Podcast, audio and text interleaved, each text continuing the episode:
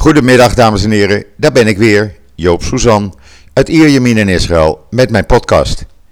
Ja, het is een beetje een rare dag vandaag, Yom HaShoah, de dag waarop uh, Joden wereldwijd, maar speciaal in Israël, de mensen herdenken, de familieleden herdenken, de 6 miljoen Joden die door de nazi's tijdens de Tweede Wereldoorlog zijn vermoord. Ik kom daar zo op terug, maar eerst even het weer. Um, ja, het is gewoon lekker weer. We hadden afgelopen maandag en dinsdag, vooral dinsdag, een uh, sharaf, een hete woestijnwind. Uh, het werd 4, 35 graden bij mij. Uh, rond Haifa was het zelfs 37 graden. Maar gelukkig is het nu weer normaal. Gisteren was het lekker, 5, 26 graden. Vandaag is het ook een 24 graden. Morgen ja, wordt het iets koelers. Shabbat ook, zaterdag. Misschien wat regen, kleine buitjes. Het kan nog in deze tijd. En daarna voor de komende week ziet het er goed uit. En dat zou mooi zijn, want woensdag eh, viert Israël haar onafhankelijkheidsdag, Yom HaAtzmaut.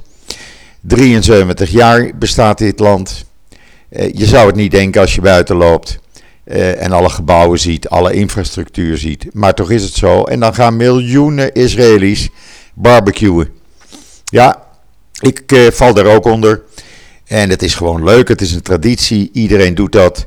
Uh, en dat hoort, uh, dat hoort bij Onafhankelijkheidsdag. De avond daarvoor, dinsdagavond, als Yom uh, Hazikaron afloopt.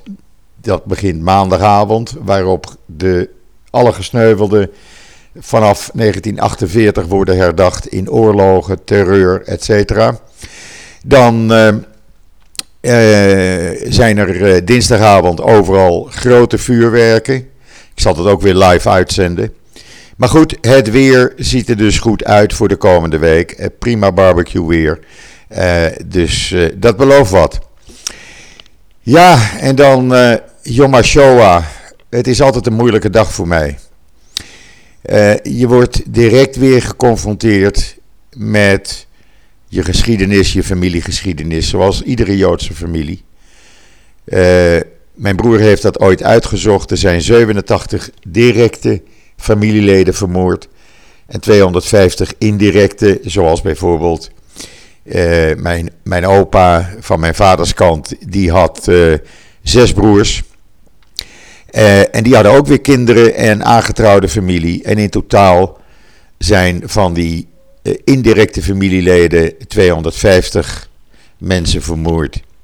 Mijn ouders hebben 2,5 jaar met beide grootouders en mijn moeders zuster met haar man ondergedoken gezeten op de boerderij van Bert Poels in Zevenum, de Zwarte Plak. U kunt dat opzoeken.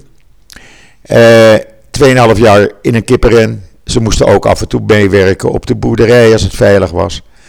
En eigenlijk heeft de familie Poels, ja dat is familie van Jacques Poels, uh, directe familie van Jacques Poels van Rowan Herzen. Ik heb hem ooit gesproken daarover. Eigenlijk heeft de familie Poels het leven van mijn ouders en grootouders en oom en tante gered. En eigenlijk ervoor gezorgd dat ik nu, vandaag, deze podcast kan maken. Want door de familie Poels leven mijn broers en zusters en verdere familieleden die na de oorlog zijn geboren. En wij zijn nu een familie met ongeveer, ik ben de tel kwijtgeraakt, maar het zouden er 62 of 64 familieleden zijn. En zoals mij, uh, mijn ruim een jaar geleden overleden vader altijd zei, uh, Hitler heeft niet gewonnen, wij hebben gewonnen. Wij hebben een familie van 64, uh, eh, bestaande uit 64 mensen. En zo is dat ook. Maar het is altijd e- emotioneel. En gisteravond ook op televisie hier in Israël. Dan ontsteken zes Holocaust-overlevenden. Die ontsteken de fakkels. En dat zijn onroerende momenten. Vooral ook omdat uh, hun levensverhaal wordt verteld. En u kunt het nog nazien op de site van Yad Vashem. Daar staat de video nog. En anders op YouTube even kijken. Daar kunt u de hele uitzending van twee uur nog bekijken. Zeer indrukwekkend. Een prachtige toespraak van president Rivlin, echt persoonlijk. En een minder persoonlijke en meer politiek getinte toespraak van premier Netanyahu. die ja, zich weer op de borst moest slaan vanwege de vaccins. en natuurlijk over Iran sprak. Maar het was zeer indrukwekkend. En dan vanmorgen om 10 uur onze tijd, 9 uur in Nederland, kwam het hele land, echt het hele land, twee minuten tot stilstand. Auto's stopten op de snelwegen, in de straten, mensen stapten uit. En twee minuten gedurende het luchtalarm werd, werden 6 miljoen Joden herdacht. Altijd bijzonder, omdat je het voelt. Je voelt het tot in je botten hier in Israël.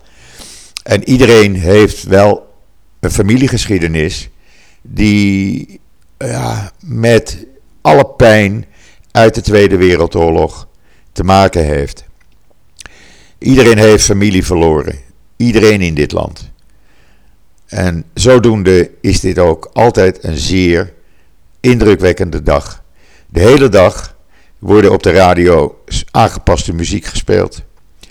Uh, winkels, restaurants, uh, noem maar op. Alles was gisteravond dicht vanaf uh, 6, 7 uur. In de shoppingmalls die nu weer open zijn, wordt geen muziek gespeeld. Op straat, op terrassen, geen muziek gespeeld. Het land vandaag is in rouw.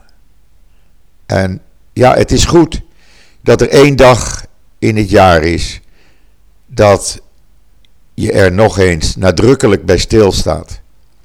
Natuurlijk, er wordt altijd wel gesproken over de Tweede Wereldoorlog. Ik ben ermee opgegroeid met de verhalen. Bijvoorbeeld als je niet wilde eten of geen trek had, dat uh, mijn vader of moeder dan vertelde. Je moest eens weten, toen wij onder die kippenren zaten, 2,5 jaar, hoe we verlangden naar een stukje brood.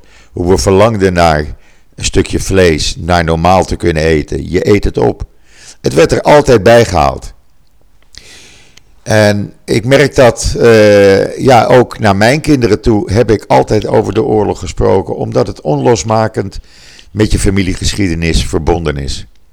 Dus vandaar dat deze dag zo'n bijzondere dag is. En ik twijfelde even om wel of geen podcast te maken. Maar ik heb toch besloten om het maar te doen. Om u mijn gevoelens uh, te laten weten. Uh, ja, u toch een beetje het gevoel over te brengen hoe dat is. Um, maar het leven gaat door, ook in Israël. We hebben van de week, uh, ja, uiteindelijk de, de beslissing is genomen door president Rivlin. Hij kon ook niet anders, alhoewel hij het met tegenzin deed, om Netanyahu tot ja, de man te, benoemen die een regering mag pogen samen te stellen. Daar heeft hij 28 dagen de tijd voor. Kan eventueel nog met twee weken worden verlengd. Hij wilde het eigenlijk niet, Rivlin. Want ja, tussen Netanyahu en Rivlin botert het niet. Hij vindt ook dat iemand die uh, uh, een regering gaat samenstellen. Ja, dat kan eigenlijk niet als je op hetzelfde moment ook voor de rechtbank moet staan. En dat proces is afgelopen maandag begonnen. daar komt behoorlijk wat vuil trouwens naar buiten over dat proces, maar dat kunt u op mijn Twitterlijn lezen. In ieder geval, uiteindelijk heeft hij Netanyahu benoemd. Uh, tegen de gewoonten in was Netanyahu daarbij niet aanwezig. Net, uh, Rivlin zei: Ik stuur het je wel per koerier toe. Dat heeft hij ook gedaan, de opdracht gestuurd. En Netanyahu moet nu proberen om een regering samen te stellen. Zelfs als Bennett aan zijn kant zou kiezen, dan heeft hij nog geen meerderheid. Dan komt hij nog twee zetels tekort om 61 zetels in de 120 tellen, zetels tellende Knesset achter zich te krijgen. En het probleem is, hij zou dat eventueel kunnen krijgen van de Arabische Ra'am-partij, een islamitische partij voortgekomen uit de moslimbroederhoed. Maar ja, hij heeft twee zeer ultra-rechtse, eh, waarvan zelfs eentje extremistisch te noemen is, partijen erbij gehaald onder leiding van meneer Smotrich en meneer Ben Gvir, een aanhanger van Kahan, de Joodse terrorist, die uh, in Gevron jaren geleden 27 moslimbezoekers uh, doodschoot in een, uh, in een moskee. Um, En die hebben gezegd: ja, oh, wacht even, wij willen geen Arabische partij erbij. Want uh, Arabieren die de Joodse staat niet erkennen, die moeten het land uit. Zo zei meneer Smotrich dat gisteren. Dus Netanyahu zit in een enorm moeilijk pakket. Het enige wat hem dan nog rest is te proberen met allerlei beloftes eh, en allerlei cadeautjes eh, zogenaamde overlopers uit de Likud-partij naar uh, Gideon Saar en Naftali Bennett, New Hope en Yamina, om die te proberen te lijmen uh, zijn kant te kiezen, terug te komen naar de Likud. Dan kan hij ze beloven, je wordt minister van niks, minister zonder portefeuille. Of je wordt minister van Jeruzalem, die hebben we ook nu gehad. stelt ook niks voor. En dat, ja, men weet inmiddels hoe dat werkt bij jou. Of dat gaat gebeuren. Misschien zijn er altijd mensen die er op toehappen, want het is natuurlijk prachtig. Je krijgt een auto met chauffeur, je krijgt beveiliging. Je krijgt een kantoor met uh, twee, drie assistenten die dan de hele dag niks doen. Ja, dat is prestige natuurlijk. We zullen zien of er overlopers zijn. Gebeurt het niet, dan ja, lukt het hem niet, dan uh, wat er overblijft is gewoon ja, uh, of Gideon Saar met Bennett en Lapid samen een regering waarbij uh, Bennett al toegezegd is, jij mag premier worden de eerste anderhalf, anderhalf, twee jaar. Of we gaan naar een vijfde ronde verkiezingen toe. Nou, Netanyahu weet inmiddels dat de ultra-orthodoxe partijen hem hebben gezegd: sorry, maar voor de vijfde verkiezingsronde in ruim twee jaar gaan wij niet aan jouw kant staan. Dus dat is een extra probleem wat erbij is gekomen. We zullen zien hoe dat gaat. Inmiddels zijn er weer beperkingen opgeheven met betrekking tot het coronavirus. Uh, de belangrijkste is wel dat uh, stadions waar voetbalwedstrijden, sportwedstrijden of evenementen worden gehouden, daar mogen 10.000 mensen nu naartoe. Uh, wordt dat binnengehouden in een evenementenhal of een arena, dan mogen daar 5000 mensen zitten. Groepen op straat mogen uit 100 man bestaan. Uh, het wordt alleen maar beter. Het land is op terugweg naar normaal. Er wordt gesproken dat we na Yom hoeven wij geen mondkapjes meer buiten op straat te dragen, wel nog in gebouwen en winkels. Maar dat geeft toch een hele portie vrijheid weer terug. En dan het belangrijkste nieuws voor u in Nederland en daarbuiten eigenlijk. Want ja, ik weet dat er mensen in Brazilië en, en Thailand en Moskou en Engeland, Amerika luisteren. Uh, de minister van Toerisme heeft gisteren aangekondigd dat zij volgende week met een plan komt. waarbij de grenzen opengaan voor buitenlanders die het land willen bezoeken. mits gevaccineerd of aantoonbaar hersteld van COVID-19. Die mogen dan het land bezoeken. In eerste instantie zou dat dan met groepen zijn. Maar kort daarna uh, mogen ook uh, individuen individueel het land komen bezoeken. Dat zou mooi zijn. Dan kunnen vrienden, familie uh, en gewoon Israël-fans weer naar dit prachtige land toe komen. Dan kunt u zelfs kiezen van weet je wat, ik blijf een maand. Dan laat ik me vaccineren. En dan heb ik meteen alles uh, gehad. Als je nog één injectie moet hebben, als je coronavirus hebt gehad. Want dan moet je één injectie nog hebben. Nou, dat kan dan gebeuren. Uh, maar in ieder geval, ja, ik verwacht dat toch in juni, juli. U het land kan bezoeken. Als u ingeënt bent. Bent u dat niet, dan zal het waarschijnlijk zo zijn. Dat u dan twee weken in quarantaine moet. Nou, dan laat je je meteen uh, vaccineren. Dan wacht je drie weken. Uh, dan ben je al gedeeltelijk beschermd. En dan laat je je nog een keer vaccineren. En dan kom je gevaccineerd terug in Nederland. Maar zover zijn we nog niet. Eerst voor gevaccineerde en van coronavirus herstelde mensen. Die kunnen over een uh, korte tijd Israël weer bezoeken. En ik kijk daar naar uit. Ik kijk er naar uit om u weer te ontmoeten, om mijn familie en vrienden hier weer te zien. Het zou prachtig zijn. En ik weet van anderen ook, uh, Nederlanders die hier wonen, die zeggen: Nou, wat zou dat toch fijn zijn als we weer normaal bezoek kunnen krijgen. ja, al die negatieve reacties over vaccineren en dat het niet goed is en dat het slecht is. Er is hier uh, geen negatieve reactie bekend die zodanig is dat je je zorgen moet gaan maken. Zoals bijvoorbeeld over dat uh, AstraZeneca-vaccin wat in Europa wordt gebruikt. Uh, er zijn af en toe wat mensen die bijwerkingen hebben gehad. Nou, die verdwenen op korte termijn. En voor de rest, we leven weer in vrijheid. We kunnen weer naar het strand. We kunnen naar de winkels. We kunnen naar theaters. Binnenkort gaan de bioscopen ook open. Kunnen we ook naar de bioscoop. We kunnen woensdag met z'n allen lekker gaan barbecuen. We kunnen gaan feesten. Het vuurwerk wordt afgestoken. Ja, wat willen we eigenlijk nog meer? Een normaal leven. En dat wordt ons nu teruggegeven. En dat is prachtig. Ik betrap me er zelf al op dat ik s'morgens als ik heel vroeg met de hond loop en er is niemand in de straat, mijn mondkapje afdoe en gewoon de heerlijke frisse ochtendlucht in uh, snuif. En dan denk ik, wat is het toch gewoon fijn om op een normale manier weer op straat te kunnen zijn. Maar ook uh, bijvoorbeeld naar de kaasboer gaan en mijn Nederlandse kaas kopen. Ja, het kan gewoon. En dat is hartstikke lekker. En ik begrijp niet dat het in Nederland zo moeilijk is. Ik begrijp niet dat in Nederland het tempo van vaccineren zo laag ligt. En dat het zo ongeorganiseerd is. Ik kreeg van de week foto's toegestuurd van lege sporthallen. Uh, waar mensen niet, waar mensen gevaccineerd kunnen worden.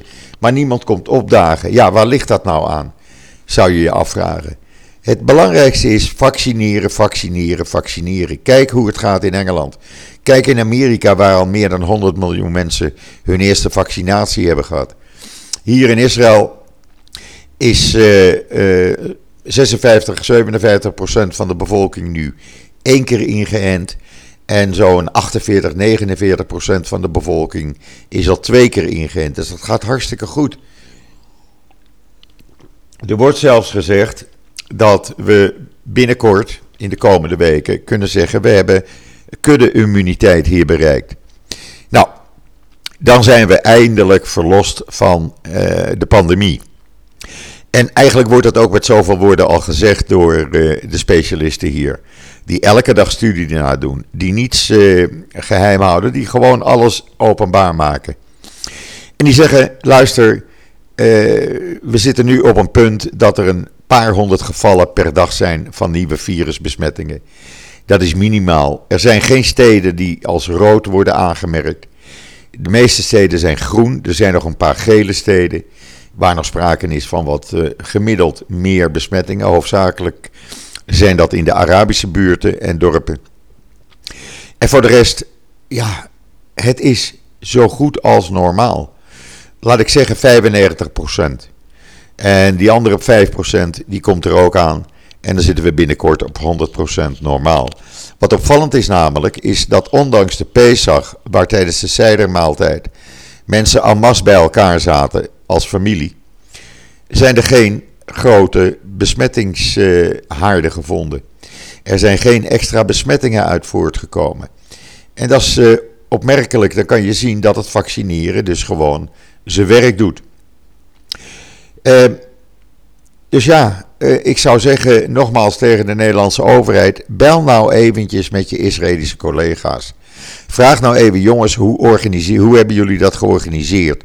Hoeveel vaccinatiestations had je? Nou, dat kan ik u wel zeggen. We hadden er 440. In elke buurt, in elke wijk was er een mogelijkheid. Je hoefde geen kilometers te reizen. Je kon een paar honderd meter lopen en er was een vaccinatieplek. En ja, dat is gewoon makkelijk geregeld. Je hoeft nu helemaal geen afspraken meer te maken wil je alsnog gevaccineerd worden. Je loopt gewoon naar binnen en huppakee, je bent gevaccineerd voor de eerste of tweede keer. Dus ja, eh, ik zou zeggen nogmaals, eh, pres de Nederlandse regering. Laten ze even nou contact opnemen met Israël, met Engeland en vraag hoe ze het daar doen. Want het gaat hartstikke goed gewoon. En dan even over Yom Ha'atzmaut. Ja, daar kijk ik altijd naar uit. Het is echt een, uh, een fantastische uh, dag altijd. Iedereen is vrij. Uh, de barbecue, zoals ik al zei. De flyover, niet te vergeten. waar iedereen met trots kijkt naar de vliegtuigen van de Israëlische luchtmacht. En dan vooral in Tel Aviv en ook in Haifa, waar, maar Tel Aviv is het grootste, waar allerlei stunts worden uitgehaald. Reddingsoperaties op zee met helikopters, speciale flyovers in Tel Aviv. Uh, ja, dat is ongelooflijk mooi om te zien. En we kunnen dat gelukkig dit jaar weer meemaken. En ik ben er alleen maar blij en dankbaar voor dat we dat opnieuw kunnen en mogen meemaken. Uh, ik zal kijken of ik van die flyover ook verslag kan doen. Live verslag op Twitter. Ik zag dat het uh, filmpje vanmorgen niet zo goed werkte, maar dat heeft meer met Twitter te maken als met mij. Ja, en dan nog even over JoodsNL. Het ziet er naar uit dat het probleem wordt opgelost vandaag. Ik hoop het. En dan uh, kan ik ook weer mijn werkzaamheden voor JoodsNL voortzetten. Dus ja, er gebeurt nogal wat achter de schermen. We zijn met van alles en nog wat bezig. Eerst maar eens even deze dag Yom HaShoah om. Dan kunnen we weer normaal het weekend in. En uh, verder gaan met waar we gebleven zijn. Rest mij u, iedereen die een Yom HaShoah herdenking bijwoont vandaag, sterkte toe te wensen. Afas Shabbat Shalom vanuit Israël. Een mooi en goed weekend toegewenst in Nederland en daarbuiten. En wat mij betreft, ik hoop er maandag weer te zijn. En zeg dan, zoals altijd, tot ziens, tot maandag.